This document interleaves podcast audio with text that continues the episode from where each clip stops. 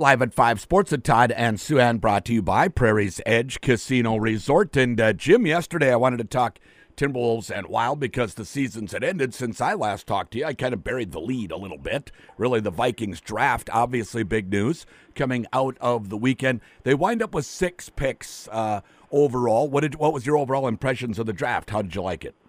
And it's funny too how you say it's big news. It's amazing.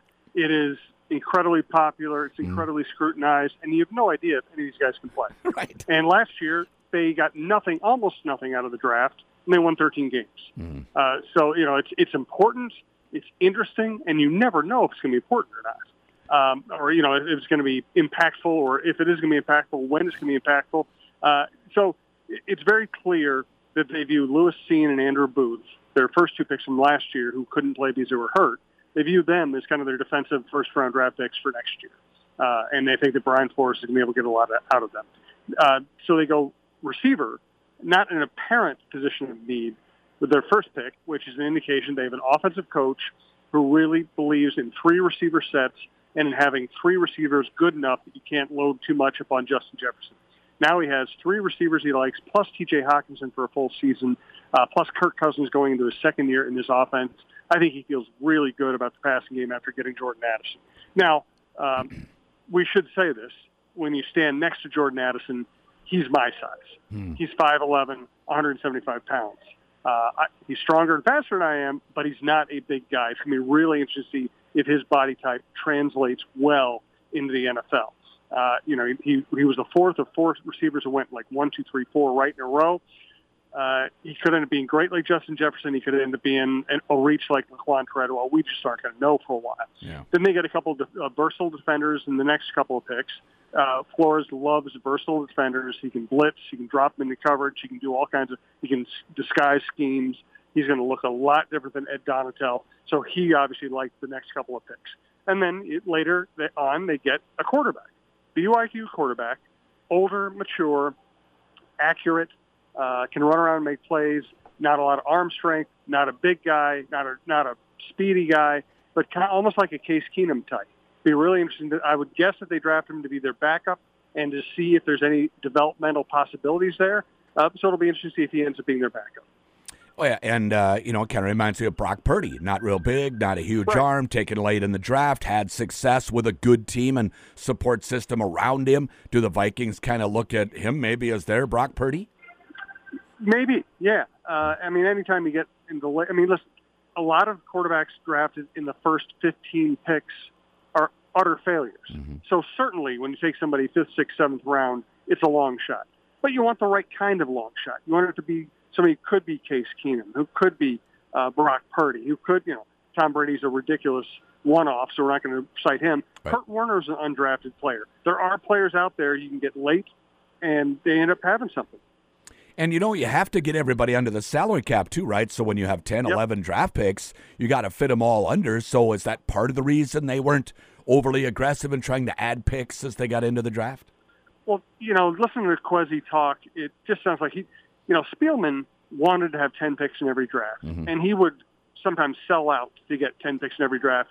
And I think Kwesi takes a much more, you know, it's funny because sometimes we look at people who love analytics and we think every move is going to be this, oh, incredible scientific, algorithmic mystery move. Mm-hmm. But sometimes when I talk to people in analytics, I say, let's not forget basics here. It doesn't matter if you have 10 picks. What matters is how many of those 10 picks can actually play yeah. and fit your system. So I think Kwesi's much more, like he said, I just want to be efficient with our picks. So they did trade down a couple times, but they mm-hmm. traded down because there wasn't a player they absolutely loved at that pick, and they thought they'd get that player later. Why not pick up extra picks? But to trade just to get extra picks doesn't make a lot of sense because a lot of these yeah. people aren't going to make your roster no matter what. And with Cine and Booth hardly playing last year, it's almost like you got an extra first and second round pick coming to the team this year. That's the way they're looking at it, mm-hmm. and they really they really like both of them. Um, I you know Booth is really a physical specimen. He's healthy, you can see him really developing into a, an impact cornerback. Cine isn't all that big, but he's he hits hard. He he he probably plays faster than his 40 time. Uh, and they think that a year watching on the sideline, they really like him personally. They think a year watching on the, the sideline is really going to benefit him. Um, and he gets to learn along with Harrison Smith. which also makes Cam Bynum kind of a hybrid defensive back who mm-hmm. uh, you would think that uh, Flores is going to be able to use to good measure. So I think they feel pretty good about the roster going forward. Really, you know, I wrote about this the other day. The the great the biggest story of the offseason is not the story that everybody's talking about all the time because they've made so many interesting moves and they still haven't told us what they're going to do with Dalvin Cook and Za'Darius Smith. The biggest story is they could have sold out and signed Kirk Cousins to a huge contract that would have kept him here for five years, and they did. And I think that just tells you they like him.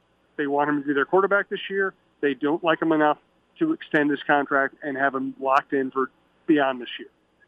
But they don't necessarily believe that Hall is the guy, right? Or are they going to find that out? Uh, no, they don't. No, you don't. No, they're not. He's not a transitional. Listen, that's why they liked Anthony Richardson. Hmm. They thought if they could, you know, if Anthony Richardson had dropped in the draft to a point where they felt like they could afford to trade up to get him, they would have done it. They would have spent this year with Cousins as a starter, Richardson as the backup. And they would have transitioned in year two. Hall is a long, he's a lottery ticket. Hmm. You're, you're not building your plans around him. Yeah. You just want to take a look at him. Yeah. Uh, will uh, you know, uh, uh, will Dalvin Cook be a member of the team much longer? Uh, anybody else that is still on the roster that may be leaving before long? June 1st is a big date in the NFL, isn't it? It is. Uh, you know, you, you can cut them after June 1 and take less of the salary cap hit. Mm-hmm. Obviously, they would like to trade Dalvin Cook and get something in return for him. But if they can't trade him, then after June 1, they'll probably, they'll probably cut him.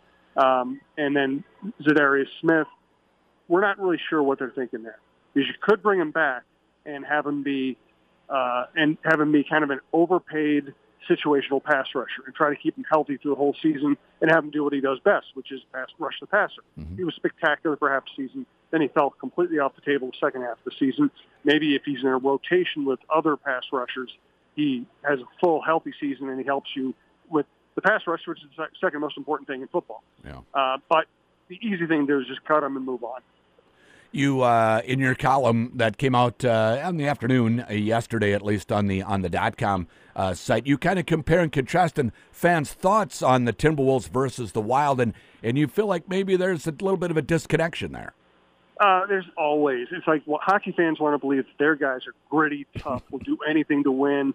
Uh, you know, just you know, lion-hearted competitors, and Timberwolves fans, especially you know the online Timberwolves fans. I think Timberwolves fans will show up with a different perspective. But the the outsider Timberwolves fans, they just think Karl-Anthony Towns is soft. NBA players are soft.